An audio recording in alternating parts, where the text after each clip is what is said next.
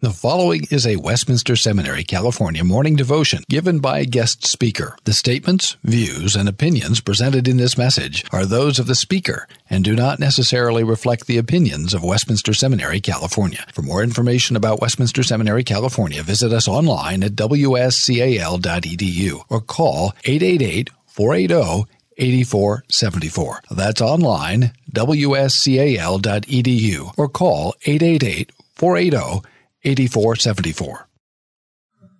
I'm grateful for the privilege to uh, bring the word to you this morning. Um, if you have your Bibles, please turn with me to Psalm 138. Psalm 138. And we'll be reading all eight verses. Of David, I give you thanks, O Lord, with my whole heart. Before the gods, I sing your praise. I bow down toward your holy temple and give thanks to your name for your steadfast love and your faithfulness. For you have exalted above all things your name and your word. On the day I called, you answered me. My strength of soul you increased.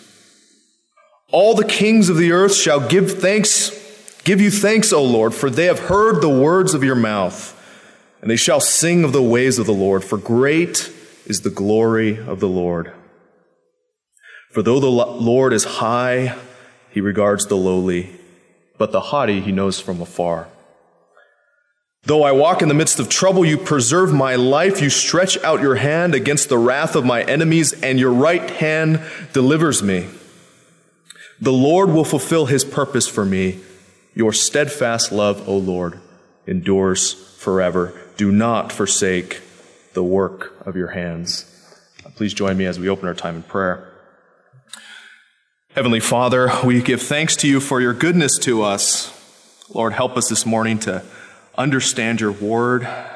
We ask that not only our minds, but that also our hearts would be impacted by your word, by your spirit. We ask these things in Jesus' name. Amen. One of the great joys and blessings of my time at seminary has actually been working part time at, uh, at a retirement village, Meadowbrook Village. Some of you are actually employed there as security guards. I happen to be a maintenance person, and so my job is sometimes, uh, while it's a joy, sometimes it, it can be uh, a little messy. Uh, if, you, if you want to hear some good stories about uh, uh, being a plumber and, and, sewage, then maybe I could tell you those some other time. But one of the great joys about this job is being able to serve uh, the elderly residents there. And I've noticed a common theme, even though these residents are experiencing particular struggles that come with old age. Um, I've seen exhibited through them a joy and thankfulness to the Lord for his work in their lives. Even amongst, amidst great and unfathomable trials. Some have lost spouses of 50 plus years. Some are battling illnesses and cancer, strokes. And yet, many of them, I've been blessed to get to know some of them. And they have this joy and resiliency and thankfulness to the Lord. Um, and that's really what we see when we get to Psalm 138 here. David is expressing, even amidst great trial, a thanks to the Lord for the work that He's done and for who He is. So we're going to look at this. This psalm is a psalm of thanksgiving. Um, we're going to look at this, this kind of the thesis, big point, big picture of this text is, is this. Because God is both high and low in Jesus Christ, we can humbly give thanks to God and confidently trust in his steadfast love. So we're going to look at this in two points. Uh, pretty, pretty simple points. Both God is high and God is low in Christ. So, so point one, his highness. Notice when we get to verse one of the psalm, we see David's posture. And, and I want us to see two things he displays in the first couple of verses and, and throughout the psalm as well two things boldness and humility. Look at verse 1. Before the gods, I sing your praise. See, he displays this measure of boldness, a confidence in the one true God, even amidst these pagan deities, those gods that can't even compare to the one true God. This calls to mind uh, the Song of Moses in Exodus 15, where Moses says, Who is like you, O Lord, among the gods? Who is like you, majestic in holiness and awesome in glorious deeds? Here, David is proclaiming a, quite, a, a very similar thing that none of these gods can compare to the glory and might and majesty of the Lord. But also notice David's humility. He has both confidence and humility. Humility in verse 2, he bows down to the Lord and to his holy temple. And this act of, of worship, this bowing down, is really the ultimate uh, display, the ultimate act of lowering one's standard before a greater being. And we see this all throughout Scripture. We see men, nations, kings bowing before the Lord. In verses 4 and 5 of this psalm, David says that all the kings of the earth will give thanks and sing of the ways of the Lord, for great is the glory of the Lord. The Lord is high and lifted up. And you know, not, not only mankind bows before the Lord, but we're told in Scripture, even the heavenly beings, these great and awesome creatures, they bow down to the one true God with their faces touching the ground. Who is like this God? There was none other that approached his glory. There's another thing about this, this God. Not only is, is, is he high and lifted up, hidden from us in, his, in who he is in himself, but there's this nature that there's this idea that we as finite beings cannot comprehend God. We cannot, even our highest and loftiest thoughts about who, who God is fall massively short of who God is in himself. He's unsearchable and incomprehensible. And there's another thing we're, we're also sinners. Because of the fall and because of the corruption of our flesh, though we were created to enjoy this communion with this Most High God, because of sin, there's a, a chasm that exists and um, a natural chasm and distance. We're finite and sinful beings. But there's, there's two things in this psalm, and they're kind of held in tension here. On the one hand, God is high and lifted up, unsearchable. But at the same time, God has created us in a way where we can understand truth, and particularly, God has revealed himself to us in a way that we can understand. He's accommodated to him, himself to us. So these, these two ideas are held in tension. He's both unsearchable but knowable to us. This God is so high that he has to tell us who he is. See, he's unlike the gods, the pagan gods, who utterly depend upon their worshippers to, uh, to establish their identity. What they are, who they are like, are utterly dependent upon their worshippers. But the Lord is not like that. He reveals himself to us. And David points out two things. He, he points out that God reveals himself through his name and his word in verse 2. And we see, we, we see this interesting thing where in verse 2 he talks about giving thanks to the name of the Lord or the Lord's steadfast love and faithfulness. Now, we could say that the, the Psalms are, are covenantal, but this here is particularly covenantal language. The name of the Lord, the steadfast love and faithfulness of the Lord, calls to mind Mount Sinai, Exodus 34 in an amazing scene, the Lord descends to, down to Moses on Mount Sinai and says, I will proclaim the name of the Lord to you. So here we have the Lord proclaiming the name of the Lord to Moses. And what does he say? He says this. He says in Exodus 34, verse 6, he, uh, the Lord says to Moses, The Lord, the Lord, a God merciful and gracious, slow to anger and abounding in steadfast love and faithfulness keeping steadfast love for thousands, forgiving iniquity and transgression and sin.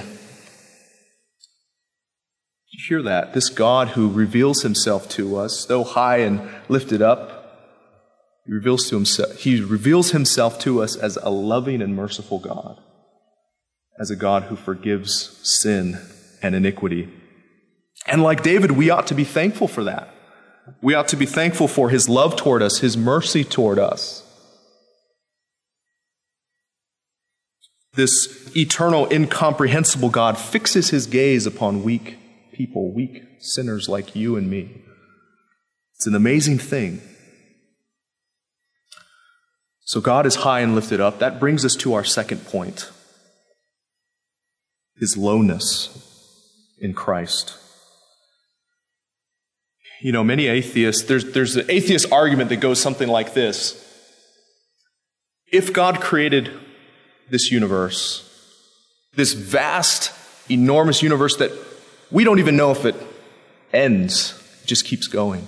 If there is a God and created and he created this universe, why in the world would he care about a speck like you? Not only is that foolish, but that's also kind of arrogant to think that. And friends, even, even we as Christians, we sometimes are tempted to think this way. In a similar way, we're tempted to think that God really doesn't care what's going on in our lives. He doesn't really care about how we're obeying Him.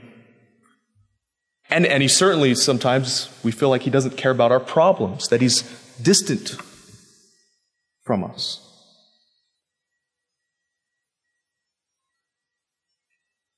But the psalmist here, the amazing thing about the psalmist in verse 6 is he anticipates this objection. He goes on and on about the highness and loftiness of the Lord, but then he says in verse 6, really a word of comfort. He says, For though the Lord is high, he regards the lowly.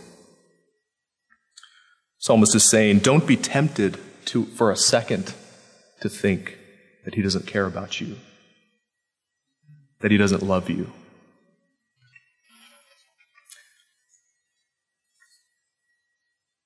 Friends, this God loves us with a love that we can't even fully comprehend. The Apostle Paul tells us in Ephesians that the love of God through Christ even surpasses knowledge. It's so big that we can't fully grasp the nature of God's love. But we see it manifested in Christ. And how does God ultimately regard the lowly? Verse 6. Well, God re- regards the lowly by becoming lowly in Christ who, though he was in the form of God, did not count, did not count equality with God a thing to be grasped, but emptied himself by taking the form of a servant.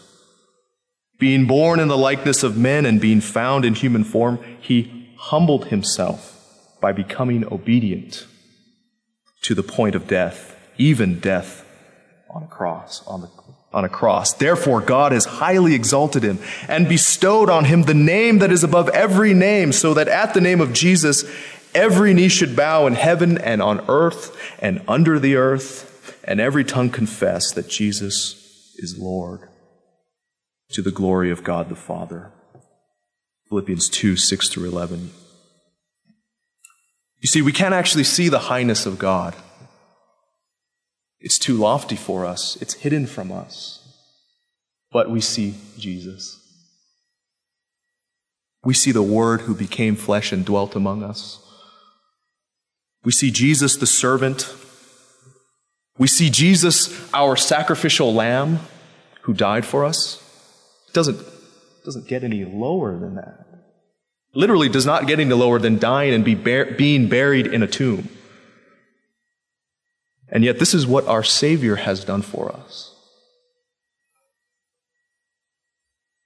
He regarded the lowly by becoming low himself. And, and the great news is that we know in Scripture that Jesus didn't stay low. Paul tells us that he was exalted in his resurrection by the Spirit, and he was the one who passed through the heavens and is seated at the right hand of the Father.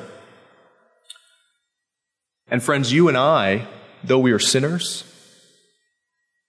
we aren't left, left to be low. For though we have died with Christ, we have also been raised with Christ. We have been united to him by faith through the Holy Spirit. This is why Paul can say that even now, Christians are united to Christ and seated with him in the heavenly places. Christ became low so that we might be lifted up and seated with him in glory. Well, we talked about earlier David's posture in this psalm. It's one of humility and, and confidence. There's this, there's this great confidence here that David expresses. When I called to you, in the day that I called to you, you answered me. Though I walk in the midst of trouble, you preserve my life. You stretch out your hands against my enemies. Your right hand delivers me. There's this great both humility and confidence in David. And what David saw from a distance, what he greeted from afar, we see in clarity. How much more ought we to be thankful? How much more ought, to we, have, ought we to have humility and confidence in Christ? We approach God in humility because we recognize that we have done nothing to contribute to the grace that is found in Christ. We acknowledge that nothing that we have done merits our favor before God. It is a gift, and we simply accept this gift by faith knowing that outside of Christ, there is no hope in ourselves. We also look humbly, we also approach God in humility because we see the great cost of our sin on the cross, the great cost of Christ's precious blood.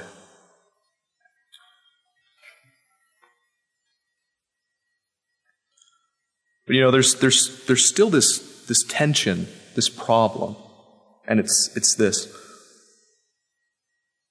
Why does it often feel like we're still low? That may be a question you may be asking. Why does it still feel like at times I still, I still feel low? Even though Christ is resurrected, we're united to Christ, seated with Christ, why sometimes do I still feel low?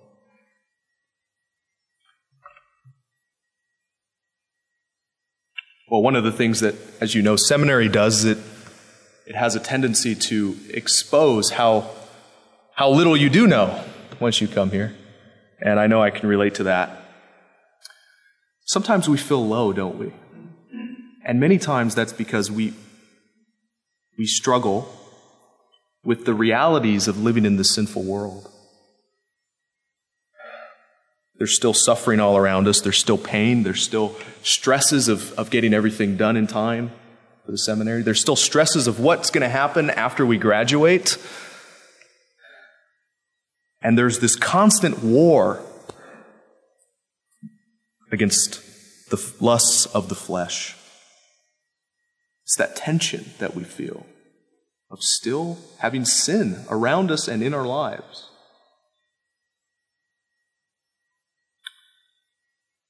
But, friends, take heart. In Christ, God has given us the final, decisive victory over sin and death. And this ought to give us confidence, like David. In 1066, there was a great battle. It's the Battle of Hastings. Massive battle in England between the conquering Normans and the Anglo Saxons who were native to England. And this was the decisive battle. And many times when you have a war, there's one can look to a decisive battle that decides the, the fate of the war. Battle of Hastings was what one such battle that although after this great decisive battle there were some skirmishes, wasn't the last battle, it was the decisive battle.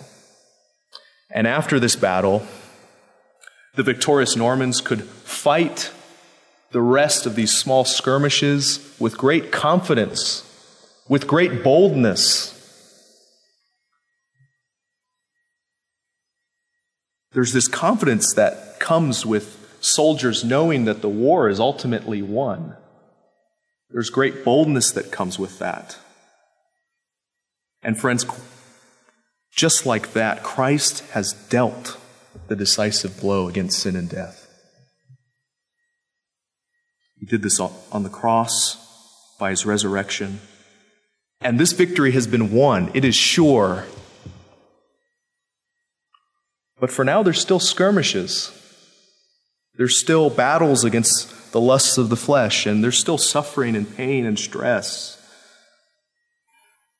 But take heart, the war has been won against sin and death.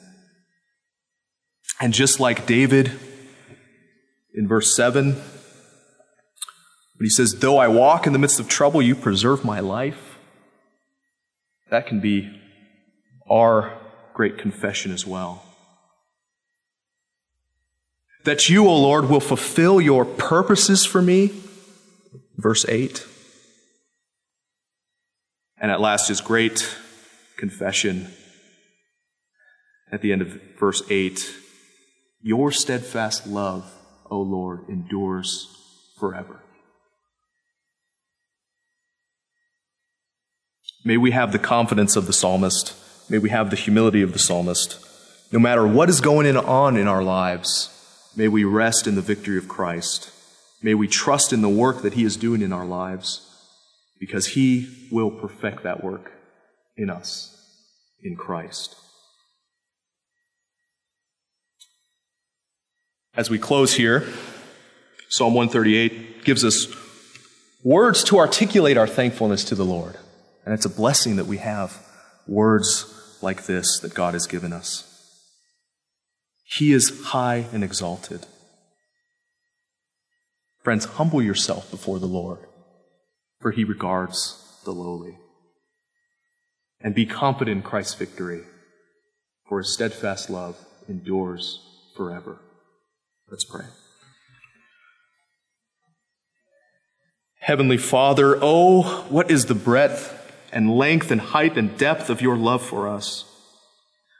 Help us to remember what you have done for us in Christ. Help us never to lose sight of that great truth, Lord. We thank you that you hear our prayers and sustain us. We ask that you would continue to sanctify us by your Spirit and embolden us to proclaim your name and your word as ambassadors and stewards of your gospel. We pray this in the great name of Jesus. Amen. Copyright 2018, Westminster Seminary, California all rights reserved. You are permitted to reproduce and distribute this material in any format, provided that you do not alter the wording in any way and that you do not charge a fee beyond the cost of reproduction. For web posting, a link to this document on our website is preferred.